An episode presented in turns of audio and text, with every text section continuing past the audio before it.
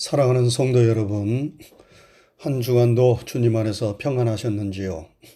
주님의 평강이 때마다 일마다 여러분과 함께 하시기를 주님의 이름으로 축원합니다. 오늘 설교의 제목은 에바다입니다. 한번 따라 하시지요. 에바다. 에바다는 예수님 당시 사용하였던 언어인 아람어로 그 의미는 열리라입니다. 그러므로 에바다는 열리라 하는 뜻입니다. 오늘 본문에 보면 사람들이 예수님께 한 귀 먹고 말 더듬는 자를 데리고 와서 안수해 주시기를 간청합니다. 본래 사람들이 말을 더듬고 말을 못하는 벙어리가 되는 것은 귀가 먹어 듣지를 못하기 때문입니다. 그래서 귀먹은 사람이 말도 못하는 벙어리가 되는 것입니다. 이런 사람들을 가리켜 우리는 농아라 말합니다. 이 농아들은 소리를 듣고 말을 할 수 없기 때문에 수화나 구담 혹은 필담을 통하여 대화를 나눕니다. 지금 이런 농아를 안수해서 고쳐달라고 사람들이 예수님께 데리고 온 것입니다. 그래서 예수님께서 그 사람을 무리 가운데서 따로 데리고 가셔서 고쳐주시는데 그 고쳐주시는 방법이 특이합니다. 예수님께서 손가락을 그의 양 귀에 넣고 손에 침을 뱉어 그의 혀에 대셨습니다. 예수님께서 병자들을 고치실 때 주로 사용하신 방법은 말씀을 하시거나 안수하시는 방법이었습니다. 그런데 손에 침을 뱉어 혀에 대시는 방법은 미신적이고 아주 비위생적인 방법처럼 보입니다. 그러나 당시에는 사람들이 침에 병을 고치는 효력이 있다고 믿는 생각이 있었습니다. 여러분, 우리도 가끔 그렇게 하지 않습니까? 목이나 벌레에 물려 가려울 때 그곳에 침을 바릅니다. 혀를 깨물어 상처가 났을 때 그곳을 침으로 감쌉니다. 그러면 가렵지 않고 상처난 혀도 빨리 아무는 것 같습니다.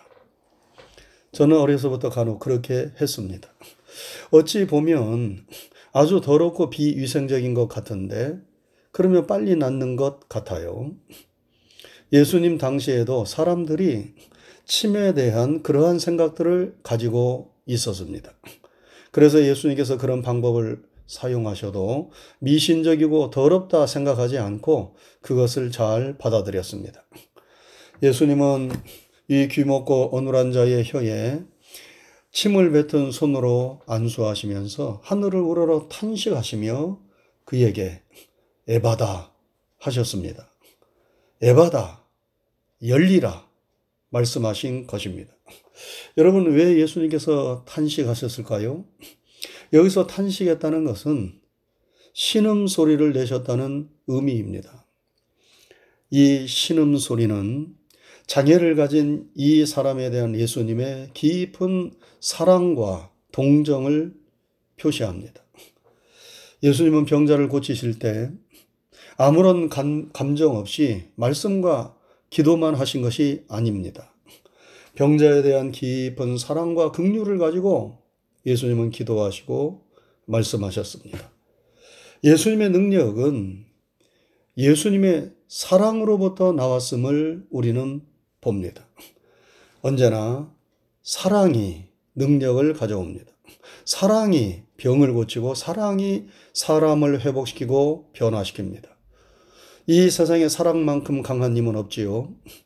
예수님은 깊은 사랑으로 신음소리와 같은 탄식을 하시며 이 장애인에게 에바다 열리라 라고 외치신 것입니다.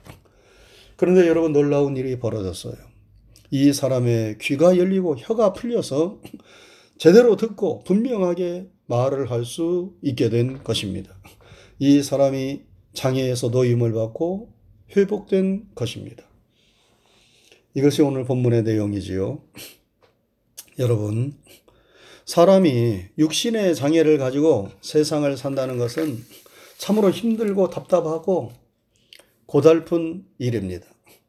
우리가 앞을 보지 못하고 듣지를 못하고 제대로 말하지 못하는 장애를 가졌다고 생각해 보세요.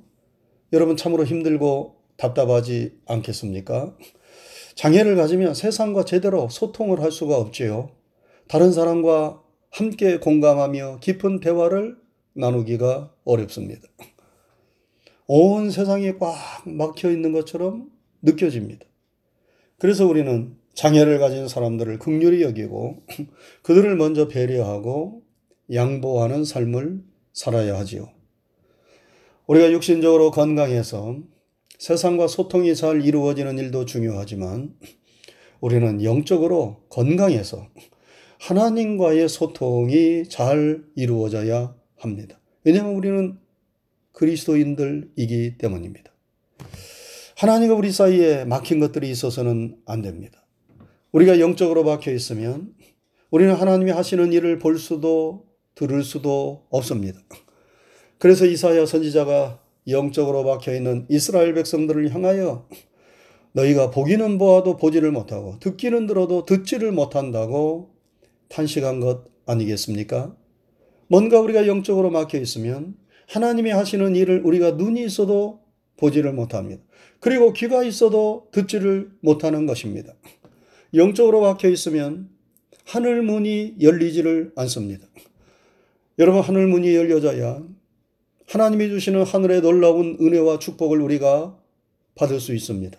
하늘 문이 열려지려면 먼저 우리 심령에 닫혔던 것들이 열려져서 하나님과 시원하게 통할 수 있어야 합니다.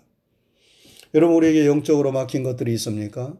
하나님과의 소통을 가로막는 그 무엇이 우리에게 있지는 않습니까? 그것들을 시원하게 뚫어서 막혔던 것들이 뚫어지고 맺혔던 것들이 풀어지는 에바다의 역사, 열리는 역사가 우리 모두에게 있어야 하겠습니다. 그러기 위하여 우리는 무엇보다도 먼저 마음 문이 활짝 열려져야 합니다.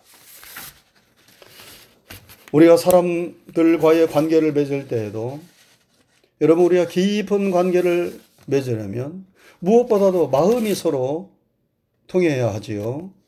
마음이 통하지 아니하면 깊은 관계 속에 들어갈 수 없습니다. 형식적인 관계만을 맺을 뿐입니다. 여러분 부부간에 함께 살아도 마음이 통하지 아니하면 그 집은 사랑이 오가는 행복한 집이 아니라 그저 먹고 잠자는 하숙집에 불과할 뿐입니다. 그래서 우리가 서로 간에 그 관계가 깊어지려면 마음을 활짝 열고 서로 마음과 뜻이 통하는 사이가 되어야 합니다. 상대방에 대하여 마음이 닫혀 있으면 서로 통할 수 없습니다.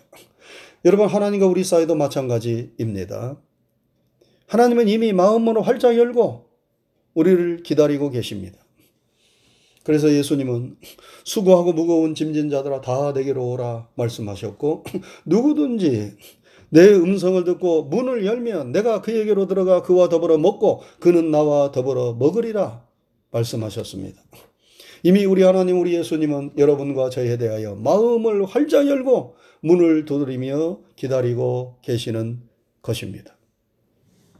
그런데 우리가 마음 문을 닫고 우리 마음이 굳어져 있으면 하나님과 통하는 에바다의 역사가 일어나지 않습니다. 우리가 하나님에 대하여 마음 문을 여는 것은 하나님의 말씀에 대하여 마음 문을 여는 것을 의미합니다. 왜냐하면 하나님은 말씀을 통하여 우리에게 오시고 우리와 관계를 맺으시기 때문입니다. 그러므로 하나님의 말씀이 우리에게 다가올 때 그 말씀에 대하여 우리는 닫혀진 마음이 아니라 활짝 열려진 마음, 굳은 마음이 아니라 온유하고 부드러운 마음으로 그 말씀을 받아들여야 합니다. 엘리사 선지자 시절에 아람의 군대 장관이었던 나아만이 문둥병자였어요.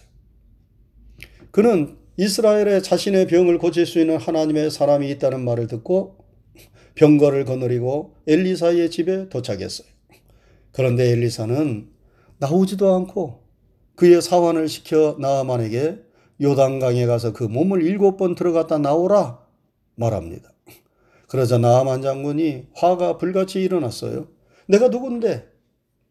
감히 내가 왔는데 나와 보지도 않고 저 더럽고 작은 요단강에 일곱 번 들어갔다 나오라고 말하는가? 내가 사는 아람 땅에는 저 요단강보다도 더 크고 맑고 좋은 강이 있지 않은가? 하면서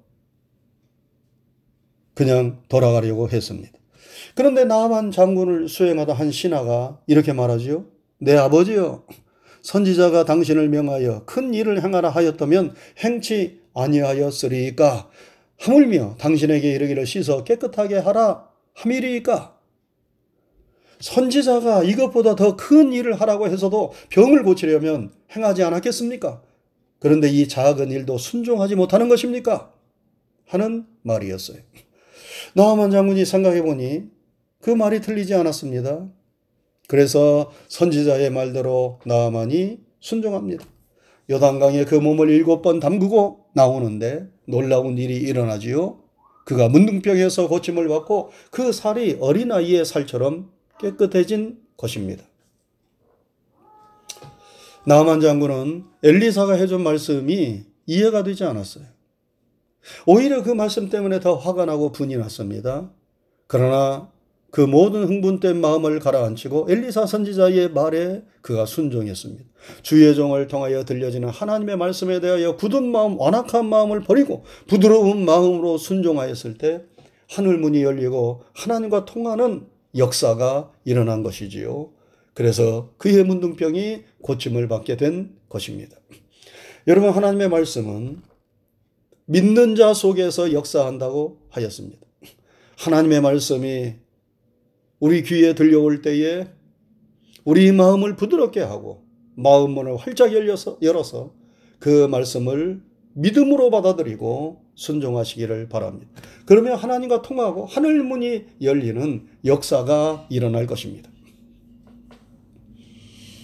다음으로 하늘 문이 열리려면 에바다 우리 영적인 기관들이 활짝 열려져야 합니다.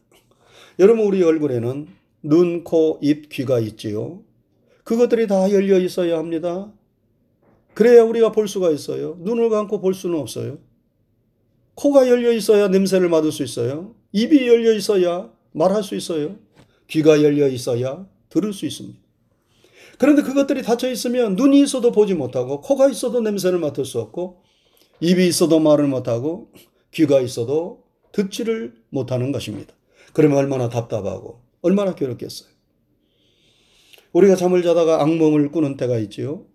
꿈에 집에 도둑이 들었는데 도둑이야 소리를 지르는데 입에서 소리가 나오지를 않아요. 그러면 눈 뜨고 도둑 맞는 것입니다. 가위에 눌려 잠에서 깨고 싶어도 깨지지 않을 때 얼마나 힘이 들어요? 가위에 눌리면 몸이 굳어지고 밧줄로 우리 몸이 결박당한 듯 묶이는 것입니다. 몸이 내 마음대로 움직여지지 않아요. 그래서 몸부림을 칩니다. 이런 꿈을 꾸고 몸부림을 치고 겨우 일어나면 온몸에 식은땀이 나지요. 꿈이라서 다행이다. 실제로 이런 일이 벌어지면 여러분 참으로 끔찍한 일 아니겠습니까? 우리 몸의 모든 기관들이 제기등을 하고 우리가 자유롭게 활동한다는 것이 얼마나 감사한 일인지 모릅니다. 우리 육체의 기관이 닫혀 있고 제 기능을 못하면 캄캄하고 답답하게 되는 것처럼 우리 영적인 기관이 닫혀 있으면 영적으로 우리는 무지하고 어둠 속에 갇히게 됩니다. 그래서 우리의 영적인 기관이 열려야 합니다. 영의 문이 활짝 열려야 합니다. 먼저 우리 영안이 열려야 하겠지요. 영안이 열리는 것은 믿음으로 하나님의 하시는 일을 보는 거예요. 우리가 하나님의 세계에 대한 믿음을 갖는 것입니다. 스테반 집사님이 순교할 때 영안이 열려졌습니다. 그래서 하나님의 보좌와 그 우편에서 예수님이 서 계신 모습을 보았습니다. 천국을 믿고 그 천국 보좌 우편에 예수님이 계신 것을 믿은 거예요. 그래서 돌에 맞아 피투성이가 되면서도 영안이 열림으로 그 얼굴이 천사의 얼굴처럼 빛이 나고 잠자는 것 같이 순교할 수 있었습니다. 영안이 열리면 살아계신 하나님의 손길을 삶 속에서 체험하게 됩니다. 그리고 하나님의 하시는 일을 깨닫고 바라봅니다. 이 시대의 나를 향한 하나님의 계획과 목적을 발견합니다. 여러분, 우리의 영안이 활짝 열려질 수 있기를 바랍니다. 또한 영의 귀가 열려져서 우리는 주님의 음성을 들을 수 있어야 합니다. 영의 귀가 닫혀 있으면 하나님의 말씀이 귀에 들어오지 않습니다. 말씀이 귀에 들어오지 않는데 말씀을 믿고 깨닫는 것은 더욱 생각할 수 없습니다. 구약의 선지자들은 영의 귀가 열렸던 사람들입니다. 그래서 하나님의 음성을 다른 사람들은 못 듣는데 저들은 들었어요. 하나님의 말씀이 저들에게 임하였어요. 그래서 듣고 본 말씀을 사람들에게 전하는 것입니다. 그것이 선지자입니다. 우리도 선지자들처럼 영의 귀가 열려져서 하나님의 세미한 음성이 들려지고 하나님의 말씀이 정금같이 귀하고 꿀송이처럼 단 말씀으로 들려질 수 있기를 바랍니다. 또한 영의 입이 열려져야 합니다. 그래서 우리의 입이 기도하고 찬송하고 전도하는 말씀을 전하는 입이 되어야 합니다. 세상 말은 청산 유수처럼 자라고 세상 노래는 가수 뺨치듯 잘하는데 기도하고 전도하는 입은 벙어리고 찬송할 때에 입은 닫혀져 있다면 여러분 성도로서 부끄러운 일 아니겠어요? 우리의 영의 문이 활짝 열려져서 우리가 하나님의 하시는 일을 바라볼 뿐만 아니라 영의 귀가 열려져서 하나님의 세미한 음성을 듣고 영의 입이 열려져서 하나님을 찬양하고 기도하고 전도하는 입이 활짝 열려질 수 있기를 주님의 이름으로 축원합니다. 그러면 어떻게 닫히고 막혔던 문들이 열어집니까? 우리의 힘으로 능으로 그것이 가능합니까? 그렇지 않습니다. 그 문을 여시는 분은 바로 예수님이시고 성령님이십니다. 우리 주님이 에바다 열려라 이렇게 말씀하실 때 막혔던 것들이 뚫어지고 닫혔던 문들이 열려집니다. 예수님이 에바다 말씀하실 때 귀먹고 어눌한 자가 듣고 말할 수 있게 되었습니다. 여러분 주님이 열어주시면 모든 것이 열리는 거예요. 우리 예수님은 어떠한 분이십니까? 요한계시록 3장 7절에 보면 그분은 거룩하고 진실하사 다윗의 열쇠를 가지신 분, 곧 열면 닫을 사람이 없고 닫으면 열 사람이 없는 그분이시다.